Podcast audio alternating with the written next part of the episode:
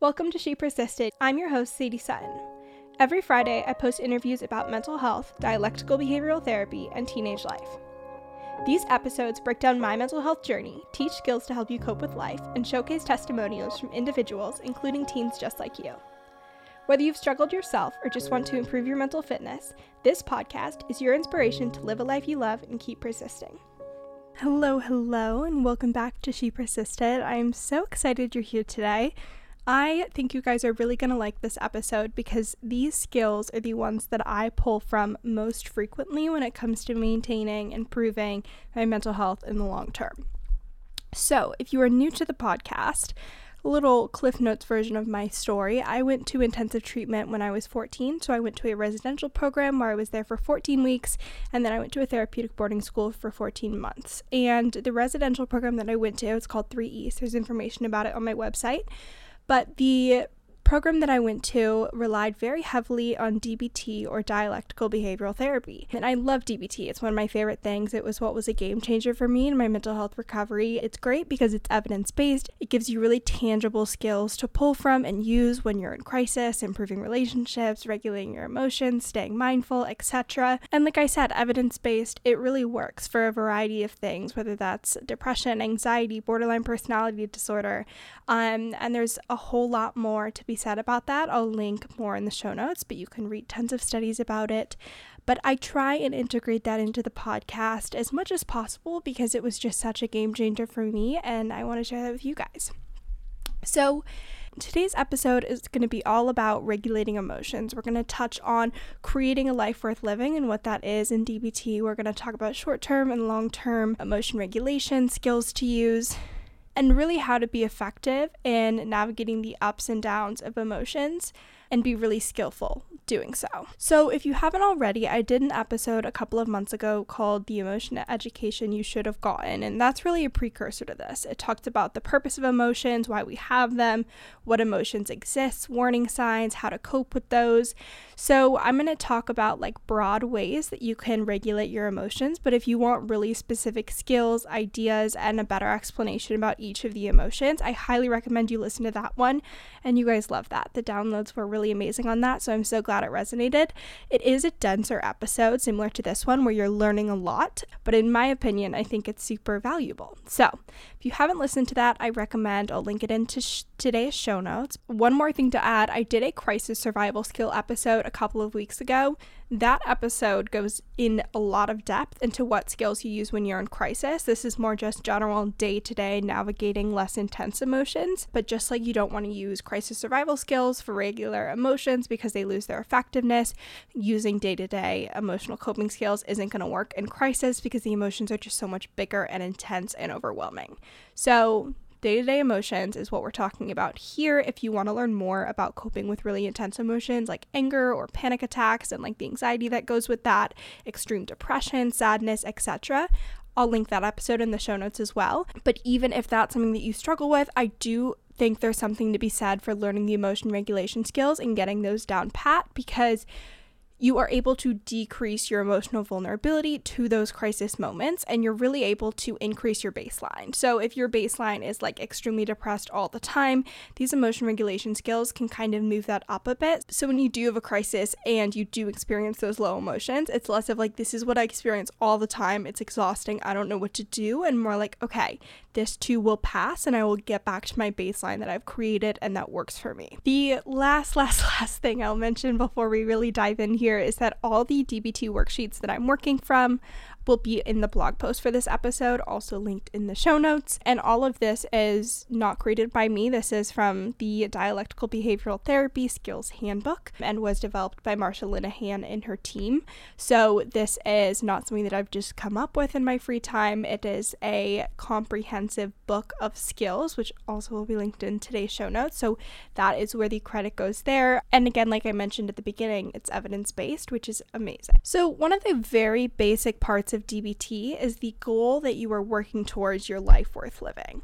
So, the patients that receive DBT treatment a lot of times are in crisis, they're overwhelmed, they are super depressed, their relationships are struggling. A lot of the time, suicidality is at play, which was true for me when I did intensive DBT treatment. And so, what this means is that before you can start learning any of these skills, you have to get the patient, the client, the individual to have some form of motivation to want to get better. A lot of the time, there's hopelessness. You kind of don't understand what the purpose is of learning these skills if you don't even want to be alive, which is a really painful thing to navigate. And so, at the very beginning of your journey, a lot of the time, you will start thinking about what is your life worth living. So, when your day to day experience is filled with extreme depression and anxiety and feeling isolated and alone and hopeless, and that life life does not feel worth living, you ask yourself, what would be worth living? What relationships would I have in my life? What would my mood be like when I wake up in the morning? What activities would I engage in? What do I look forward to? What are my values? How do I cope with the emotions that arise? And once you've been able to establish that, you have a goal to work towards. Yes, it is vague. For me, it felt extremely unattainable attainable. I didn't even know if I believed I would get to that point. I did, but I didn't believe I would. But you at least are not just working towards this vague abstract goal of getting better, it's more concrete. You are going to get to the point where you can regulate your emotions. You are going to get to the point where you're not suicidal every day. You are going to get to the point where you can maintain a healthy relationship and feel validated and seen and heard and then we work backwards and we use the DBT skills to build that life worth living. So, if you are someone who is struggling with that hopelessness and not sure kind of where you want to be with your emotion regulation and your your life worth living in general, I definitely recommend doing a little like journaling activity. You can just write out a list, you can meditate on it, whatever works for you, but think about what that life worth living would look like and what you want to do to get to that point. And I think that's crucial before we dive into any of the rest of it. And it was really important for me. Before I understood what my life worth living was like, there was no way for me to be emotionally invested in recovery. There was no way for me to be motivated to change because it didn't feel like it was possible. So, life worth living is the first thing we establish. And then the next thing to really walk through is your values and priorities as they relate to your emotion regulation. So, this really does build into the life worth living, and there is a list that is provided in the skills handbook of some pretty universal values and priorities in people's lives worth living, in people's life worth livings. I don't know the plural of that. You know what I'm saying. So the first is to attend to relationships. And so there's some sub tasks here, which is to repair old relationships, reach out for new relationships, work on current relationships, and end destructive relationships. The next thing is to be part of a group. So, having close and satisfying relationships with others, feeling a sense of belonging, receiving affection and love, being involved and intimate with others, and have and keep close friends, have a family, stay close and spend time with family members, have people to do things with. The next thing is be powerful and able to influence others, so have the authority to approve or disapprove of what people do or to control how resources are used, be a leader, make money, be respected by others, be seen by others as successful, become well known, obtain recognition and status, compete successfully with others, be popular and accepted. The next thing is achieve things in life. So, achieve significant goals, be involved in undertakings, believe things are significant, be productive, work towards goals and work hard, and be ambitious. The next thing is to live a life of pleasure and satisfaction. So, having a good time, seeking fun things out that give you pleasure, having free time, and enjoying the work that you do. The next is to keep a life full of exciting events, relationships, and things. So try new and different things in life, be daring, seek adventures, and have an exciting life. The next item is to behave respectfully. So be humble and modest, not draw attention to yourself, follow traditions and customs, behave properly, treat others well, Next is to be self directed, so following your own path in life, being innovative, thinking of new ideas, being creative, making your own decisions to be free, being independent and taking care of yourself and those you're responsible for, and having freedom of thought and action to be able to act in terms of your own priorities. The next thing is to be a spiritual person. So, making room in life for spirituality, living life according to spiritual principles, practicing a religion or faith, growing an understanding of yourself, your personal calling, and life's real purpose, and discern and do the will of God or higher power and find lasting meaning in life. The next thing is to be secure. So, living in safe and secure surroundings, being physically healthy and fit, having a steady income that meets your needs and your family's basic needs. Next is recognizing the universal good of all things, so being fair, treating people equally, and providing equal opportunities, understanding different people and being open minded, and caring for nature and the environment. Next is contributing to the larger community, so helping people and those in need, caring for others' well being, improving society, being loyal to friends and devoted to close people, being committed to a group that shares your beliefs, values, and ethical principles, being committed to a cause or to a group that has a larger purpose beyond your own, making sacrifices to others, and the next item or bucket is working on self development. So, developing a personal philosophy of life, learning and doing challenging things that help you grow and mature as a human being.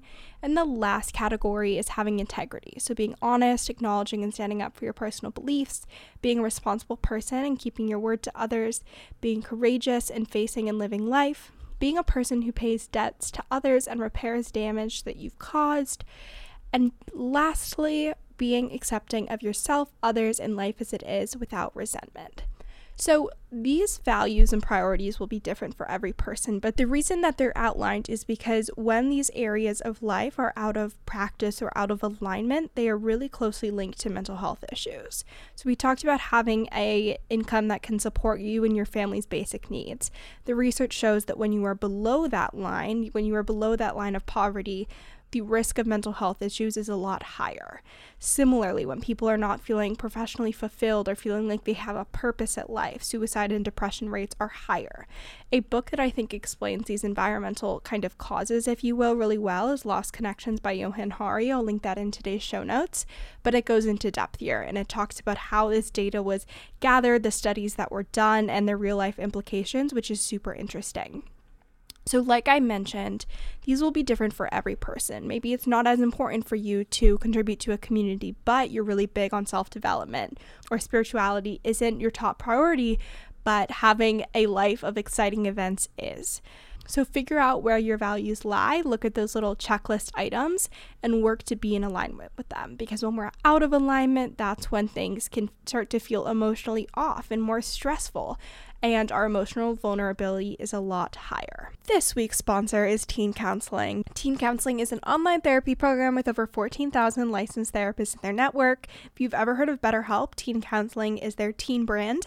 So, if you are looking to try therapy for the first time or switch things up with your therapist, this is a great way to start. They offer support on things like depression, anxiety, relationships, trauma, and so much more. They offer services via talk, text, and video counseling, so you can really cater it to meet your needs, whether you just want someone to give advice and, and support and coping recommendations in a tough moment, or you want to have an audio call, or you feel comfortable doing a video call in normal sessions, whatever you need, they can support you. So what you're going to do is you're going to go to teencounseling.com slash she persisted. You are going to take a quick survey about what you're hoping to work on in therapy, and this is so that they can match you with a therapist that best meets your needs. From there, you go ahead and put in a parent or guardian's email, and this is so that they can give consent to treatment. They, none of your information is disclosed, your privacy is protected, as it should be in any therapy relationship.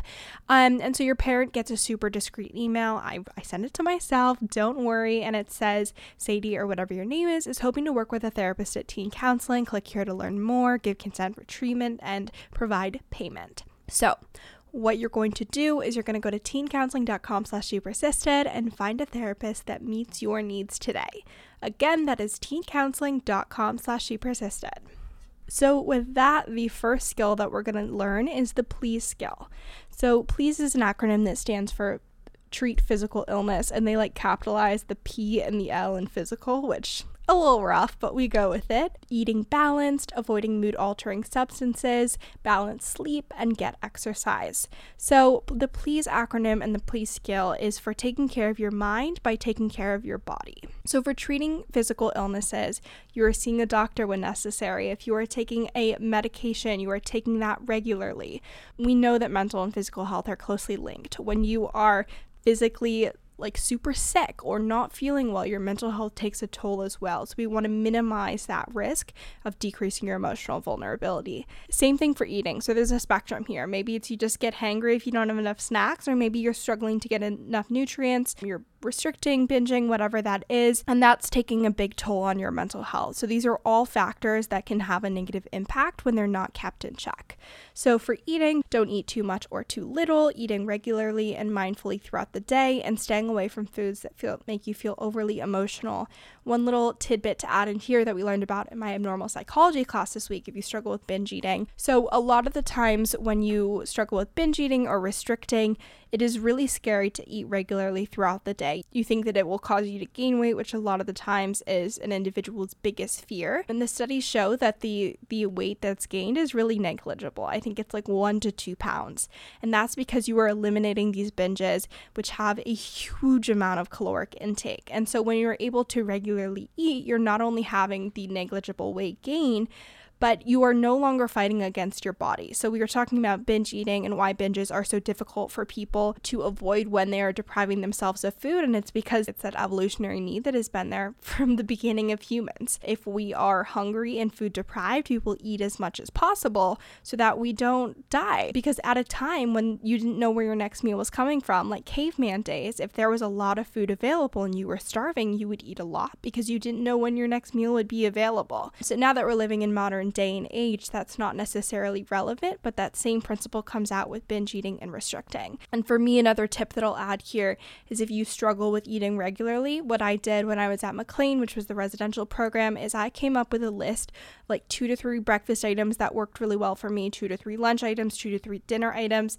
and snacks. And I would just pull from that list. And so I knew that if I was eating one of those meals, I was going to be full, I was going to be well fed, I would have my nutrition needs met, and I was able to eat regularly. And like I said, when you're not starving and you're not ignoring your hunger cues, it's a lot easier to not binge and to maintain regular eating. The next category is avoiding mood altering substances. So the description here is staying off of illicit drugs and use alcohol in moderation if at all. There's a couple things I like to add here. If you want to learn about the connection between substances and mental health, I did a really great episode with a doctor named Jay Faber, and he's from the Amen Clinic, and we talked all about the connection between teen substance use and mental health challenges. So if you want to learn more, I'll leave that link below.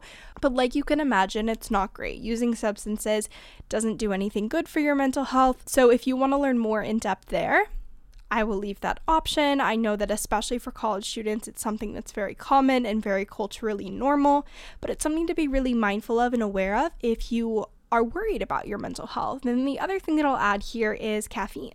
We don't always think of caffeine as a mood altering substance, but it can be, especially if you struggle with anxiety. Drinking a lot of coffee or having a lot of caffeine can make you a lot more emotionally vulnerable to feeling anxiety and to messing up your sleep.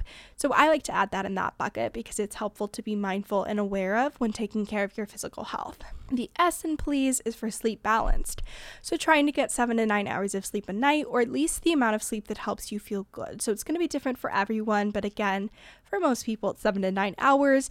And the next part of this is keeping a consistent sleep schedule, especially if you have difficulty sleeping. So if you struggle with insomnia, if you struggle with waking up throughout the night, you are going to need to be having a very strict sleep schedule or at least doing consistently what works for you because you will probably be a lot more emotionally vulnerable to being sleep deprived. And we know that when we're not getting enough REM sleep, we're not able to emotionally recharge. We're a lot more emotionally vulnerable, me especially. When I don't sleep well, I'm so grumpy, I'm so irritable, and I notice it immediately. For anyone who is really into tracking their sleep and notices that it has a really big impact on their mood. A recent recommendation has been the Oura Ring. I am obsessed, even though every morning it's like, you did not sleep very well. And I'm like, I know, but thank you for giving me the data. But it's great. It tracks your steps so you can unplug more when you're exercising. It tracks other kinds of exercise as well. It gives you a sleep score every single day. You get a readiness score, and it's just great. I've learned that my baseline of being like, hey, I think I slept pretty well isn't really that great. Like, I'm not getting enough sleep, I'm not getting enough deep sleep. And so I've been able to make changes in my night routine and my morning routine and throughout the day to try and improve that and get the numbers where I want them to be. So if you're a sleep nerd, I recommend that. It'll be linked in today's show notes. And then this is going right into the next category of getting exercise. If you are struggling with falling asleep, incorporating movement throughout your day is huge and can help you feel more tired at night. I also did a whole episode on sleep hygiene that will be linked in today's show notes. So, anything and everything you would ever need to know about having a good sleep routine, struggling with insomnia, what works for me, my sleep routine, the data there, listen to that episode. So, getting exercise. So, the description here is do some sort of exercise every day. Try to build up to 20 minutes of daily exercise. I actually went to a nutrition appointment this week and they said that the goal is 150 minutes of exercise per week. I know that can be very overwhelming. What I've been doing recently is trying to do like 30 minutes a day, like on the elliptical or the Stairmaster or the treadmill and I really frame it as like trying to help me sleep better and I, I enjoy it. I'll watch a show, I'll listen to music, and I'm not really worried about like how fast I'm going. I'm just doing my 30 minutes. It's a nice break from studying. So that is something that I recommend. Another note here is that if you notice that exercise has a really positive effect on your mood and you are a morning person, I'm not. So a lot of the times I do it later in the day, but the greatest impact on your mood will be when you exercise in the morning because the data shows that people experience the positive effects of exercise for like seven to eight hours after they have that period of movement. So if you can, try and get that in the morning. It'll help you be more awake throughout the day, more alert, and have more positive emotions. So that is the please scale. We are reducing our physical vulnerabilities to help our emotional vulnerability. And when any of these things are out of whack, your mental health will be as well. So it's a really great way to, again, just decrease that vulnerability and overall take care of yourself. So, the next skill is the ABC skill, which stands for accumulate positive emotions, build mastery, and cope ahead of time with emotional situations. So, the overview of this skill is we are reducing vulnerability to emotion mind, which is your part of your brain that is really just emotion focused, is emotion driven, it's very hot, and you're not really paying attention to logic at all. So, we're reducing that vulnerability to build our life worth living. So, I'm going to give you a quick overview of the ABC skill, and then we'll go into a little bit more depth in each of the different parts of the scale. So, for accumulating positives, is one of my favorite skills. I talk about it a lot. In the short term, you are doing pleasant things that are possible now in this moment. And I'll give you some examples in a couple of minutes. And then long term, it's making changes in your life so that positive events will happen more often in the future. So, you are truly building your life worth living. The building mastery skill is doing things that help you feel competent and effective to combat helplessness and hopelessness. And coping ahead, we are rehearsing and planning ahead of time so that you are prepared to cope skillfully with emotional situations. So, accumulating positives.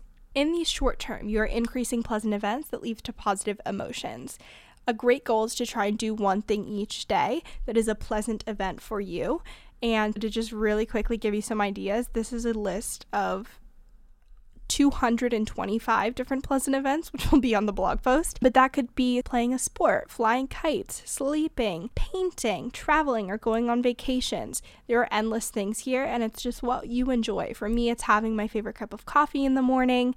I like going on walks. I love petting and seeing dogs, especially my dogs, reading a good book, watching a show that I really enjoy, calling friends and family members all of those kinds of things. In addition to building positive experiences in the moment, you are also practicing opposite actions. You are avoiding avoiding emotions. We will go into a lot of depth in this in a little bit, but that's one of the part of the accumulating positives. And we are being mindful of pleasant events. So you are we're focusing our attention on positive moments when they're happening. We are refocusing our attention to when our mind wanders to negative aspects or other things, and we are participating and engaging fully in each experience we are being unmindful of worries, which I bet you didn't think we were going to recommend that you're not mindful. But we are not going to focus on when the positive experience will end. We're not going to think about whether you deserve the positive experience, which is something I struggled with for such a long time, not thinking I deserved positive relationships or things I enjoyed because I was just so depressed and I didn't think I just even deserved to be depressed. And lastly, what might be expected of you in this moment that you aren't necessarily doing. So we are avoiding thinking about those things, we are not being mindful there, but we are being mindful of the positive experiences. So, in the long term, we're not just having these positive emotions, but we are really accumulating them and they build and compile and compound into a life worth living. So we're making changes in our life so that positive events will occur in the future. So there are six, so there are seven steps here. and I'll read those to you. And there's like some examples, which I'll also give. So the first step is to avoid avoiding. So you're going to start now to do what is needed to build the life you want. Step one is avoid avoiding. So we're going to start now to do what is needed to build the life you want. Step two is identify the values that are important to you. We just talked about those. So, what values are really important to be in your life? So, examples which we talked about is being productive, being part of a group, treating others well, be physically fit, whatever that is for you, knowing them so that you can stay in line with them. Step three is to identify one value to work on right now. So, ask yourself what is really important to me right now to work on in my life. Step four is identify a few goals related to this value. So ask yourself what specific goals can I work on that will make this value part of my life. So, if your value that you're going to work on is being productive, some examples is getting a job where you can do something useful, being more active, keeping up with important tasks at home, and finding a volunteer job that will use the skills you already have. Step five is choosing one goal to work on now. So do a pros and cons um, and decide what goal you're going to work on in this moment. So, an example is to get that job where you're doing something useful. Step six is identifying small actions to take towards your goal. So ask yourself what are some small actions that I can take, and examples are visiting places to look for job openings or looking online, submitting applications, writing resumes, and checking out benefits of job listings. And lastly, you are taking one action step now. So, an example is to go on the internet and check jobs in your area. So, we talked about all of those different values and priorities that might be applicable to you. In the long term, like I mentioned, when you are out of alignment with those, it feels really yucky. So, these are the immediate steps that you can take to build a life that is really in line with those values that are so important to you. So, that is the accumulating positive skills for both short term and long term. It is one of the easier skills. You just do what you enjoy, but the key is to plan those items. It's not something that spontaneously happens, but you are being intentional about doing things that bring you joy. You're accumulating them over time, you're decreasing your emotional vulnerability, and make a list of things that you enjoy doing and sprinkle them throughout your day and really stay present in them, enjoy them, and accumulate them throughout the long term. This week's episode is brought to you by Sakara. Sakara is a nutrition company that focuses on overall wellness, starting with what you eat. You might have heard of their meal delivery services. They are gluten free, vegan, non GMO, organic, all of the things, and they get delivered to your door. No prep required. So they have breakfast, lunch, dinner, and snacks. It's super convenient and it's an amazing way to make sure that you are getting all of your nutrients and your food is fueling you for all of your activities that you are doing. They also sell a ton of wellness essentials, Two of my favorites are their detox drops. They are chlorophyll drops. I know you've seen them on TikTok. I have as well. You add them to your water, and what I like about these ones is that they don't add a taste. So even though the water is green because the chlorophyll, you're getting all the benefits, it doesn't taste like gross or like a greens powder. It literally just tastes like normal water, which is one of my favorite parts of it. My other favorite is their sleep tea. This is an amazing thing to add to your night routine. It has chamomile and lavender to relax and wind down before going to bed. It's a great addition to your nighttime routine, I highly recommend it. So if you want to check out Sakara and their wellness essentials, you can use code XOSADIE at checkout for 20% off your first order. Again, that is code XOSADIE at checkout for 20% off your first order using the link in today's show notes. So, the next part of the ABC skill is building mastery. So, there are four steps here. The first is to plan on doing one thing each day to build a sense of accomplishment. Two is plan for success, not failure. Three is gradually increase the difficulty over time. And four is looking for a challenge when we get better at things, when we are good at things, it boosts our self esteem, it boosts our mood, it makes us feel effective. The podcast has been a really big thing for me with building mastery. Same thing with social media. I enjoy it. I love getting better at it, and it's it's a challenge. And so having something in your life that you are looking to improve, especially something that you enjoy, can really help increase your emotional vulnerability and increase your baseline over a long period of time.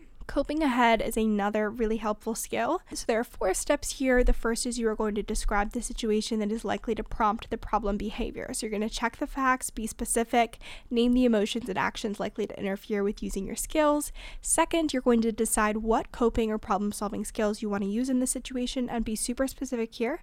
You're going to write out how you're going to cope with the situation with your emotions and also any urges you might have. Third, you're going to imagine the situation in your mind as vividly as possible. So imagine yourself in the situation, not watching it, but you are navigating it yourself. And four, you're going to rehearse in your mind coping effectively. So think about your actions, thoughts, what you say, how you say it, how do you cope with new problems that might come up. And then the key here is to rehearse coping effectively with your most feared catastrophe. So, say you are starting at a new school and you're like, the worst thing possible would be to fall on my face down the stairs and everyone laughs or something like that okay, walk yourself through that. What are you going to do? You're going to fall down the stairs and then you're going to get up. Are you going to laugh it up or laugh it off? Or are you going to do deep breathing? Are you going to ask someone to like help you if you've broken your legs? Like, what exactly are you going to do? And you no longer are in that headspace of, oh my gosh, I'm not sure what's going to happen because you've just thought about what's going to happen. You're going to cope. You're going to walk yourself through the situation and you know how you're going to deal with it if that problem arises. And the fifth step is to practice relaxation after rehearsing. So it will probably bring bring up anxiety to rehearse those worst case scenarios. So cope with those emotions that arise. And that's in itself like a little in vivo exposure to the symptoms of anxiety. Coping ahead is not just used for anxiety. I think it's really great when you're going into a difficult conversation that might result in a conflict. If you're really angry about something, coping ahead with how you're going to stay calm is good. If you think you're going to be overwhelmed, I think with stress, coping ahead is a great idea. I love it for anxiety. I think it's so effective. But any situation where you think that an intense emotion might arise, coping ahead allows you to decrease the intensity of the emotion. And so you are able to regulate your emotions more effectively, short and long term. So that is the ABC PLEASE skill. Some of my favorites, those are probably the core of the emotion regulation module. Those are the most commonly known. So we're going to talk about two more things to really round this out. We're going to talk about mindfulness of current emotions and changing emotional responses. So, it is important to be able to decrease our emotional vulnerability, but it's also important to be able to regulate our emotions when they arise. And so, that's what you're going to do with these two skills. So, with mindfulness of current emotions, we are letting go of emotional suffering. So, the first step is to observe your emotion. You are stepping back and noticing the emotion. This is my favorite thing is you are experiencing your emotion as a wave. So, it's coming, it's going, it's increasing and decreasing in intensity. You can try to imagine surfing the emotional wave. The goal is to not block or suppress the emotion or get rid of, push it away. When we suppress emotions, they come back stronger and more overwhelming. So we're not blocking or suppressing, but at the same time, a little dialectic here, we're not trying to keep the emotion around, we're not holding on or amplifying the intensity. We're also going to practice mindfulness of the body sensations. I notice that sometimes I can be kind of out of touch with what exactly I'm feeling, but if you listen to your body and, like, okay, are like my hands shaking? Is my heart beating faster? Am I like frowning? You can kind of be more aware of what you are experiencing and then figure out how to cope with that emotion. So notice where in your body you're feeling emotional sensations, experience the sensations as fully as you can, and observe how long it takes before the emotion goes down. Remember, you are not your emotion, so you don't have to act on the emotion, and there are times that you have felt different. I think this is a really big thing for depression and anxiety. People are like, I'm depressed, I'm anxious, I have anxiety, I have depression, and it becomes really a part of your identity. And instead, we can think about it as a wave that comes and goes. We feel depressed, we feel anxious, but we are not depressed or anxious forever. And the last part of this is to practice loving your emotion. So respect it. It serves a purpose. It's kept us alive as we've evolved. So we're not judging the emotion, but we are practicing willingness and we are radically accepting the emotion as it comes. So that is the mindfulness of current emotions. And then if we are mindful of our emotion and we decide, you know what, I don't really know if the intensity or duration of this emotion is effective, we can change our emotional response. So there are three skills here check the facts, opposite action, and problem solving. So, with the check the facts skill, this is a huge one. It is something that gets used all the time. I think uh, it was a really big one in family therapy. Like, whenever we'd start to get into an argument, I'd be like, I'm so annoyed. I'd be like, check the facts. Is that accurate? It's super helpful in interpersonal situations. It's really helpful with anxiety when you're like, this is definitely going to happen. And it's like, is it though? Is there really going to be a shark attack if you go swimming in the ocean? What's the statistical probability, let's unpack that. So, check out whether the emotional reaction fits the facts of the situation, and you can change your beliefs and assumptions to fit the facts, and that can also help change your emotional reaction to the situation. So, it, let's go back to the first day at a new school example. If you are worried you're going to fall down the stairs and it's going to be so embarrassing and everyone's going to be watching and laugh at you, is that really likely to happen? Check the facts there. And then, because that's not likely to happen, we can change our beliefs and assumptions instead of being like, I'm definitely going to embarrass myself and fall down the stairs. We can be like, we can go to a happy medium and be like, it is possible that I'll slip and fall, but that's highly unlikely. The next skill is opposite action. This is a huge one and one of my all time favorite skills. So, when your emotions do not fit the facts, when the intensity and duration aren't making sense, or when acting on your emotions is not effective. So if you're super angry and like I don't know, yelling at a teacher is not effective, we act the opposite 100% to change your emotional reactions. A huge example here is when you're feeling depressed. If you if your emotion is telling you to stay in bed and isolate, you are going to get out of bed, you're going to walk around, you are going to engage with other people, which will help improve your feelings of depression. So there are so many examples here. If anxiety is telling you to isolate and withdraw from the threat, do a little bit of exposure therapy, go towards it, expose yourself in a healthy way. Just so many examples, and it's one of the skills that I pull from most frequently. And the last part of this is when the facts themselves are the problem. So when you've checked the facts and you're like, okay, my emotions do fit the facts, but the, it just it's a situation that sucks. I don't have a lot that I can, tr- control about it. You can try and solve the problem to reduce the frequency of negative emotion. So, say that you are in a class and the professor keeps giving tests that are just like not even related to what you were learning in the class and it feels really unfair and you're not doing well and your your emotion is justified because you all your other friends in the class also aren't doing well and the test average is like really bad whatever the situation is we can problem solve. So maybe that means going to office hours and talking to the teacher. Maybe that means studying more. Maybe that means dropping the class and taking it with a different professor. Whatever the situation is, we are solving the facts and the situation we are dealt so that we can decrease the negative emotions when feeling those in the long term It's not effective. So, a little bit more on check the facts. So, many emotions and actions themselves are brought on by our thoughts and interpretations of the event, but not actually the events themselves. So, our event influences the thoughts, which influences our emotions. And our emotions can also have a big thought and our emotions can also impact our thoughts a lot. There's this debate in psychology about the different ways that emotional responses arise. Some of it is like you feel the emotion and then you physically realize that you are having this emotion and then you have thoughts about it. Sometimes as you have the thoughts and then you feel the physical parts of the emotions. This is kind of what that's talking about. So we are examining our thoughts and checking the facts to help us change the emotion. So there are six questions you can ask yourself. The first is what is the emotion I want to change? What is the event prompting my emotion? What are my interpretations, thoughts, and assumptions about the event? Am I assuming a threat? What's the catastrophe? And does my emotion and or its intensity fit the facts? So, I know I just threw a lot of information at you guys, but really being on top of these skills can really help you be more emotionally regulated and on top of things and feeling good. And I really hope that this was helpful and educational. Um, if you enjoyed this week's episode, as always, make sure to leave a review on Apple Podcasts and Spotify. We are getting towards 100 reviews on Apple, which is insane, and I'm going to do a giveaway, which I'm super excited about. Make sure to follow along on Instagram and at She Persisted Podcast. If you have any questions about this week's episode, don't hesitate to DM me, ask me, email me. And if you liked it, make sure to share with a friend or family member, share on social media. If you share on Instagram, I will repost and give you a little shout out at, at She Persisted Podcast.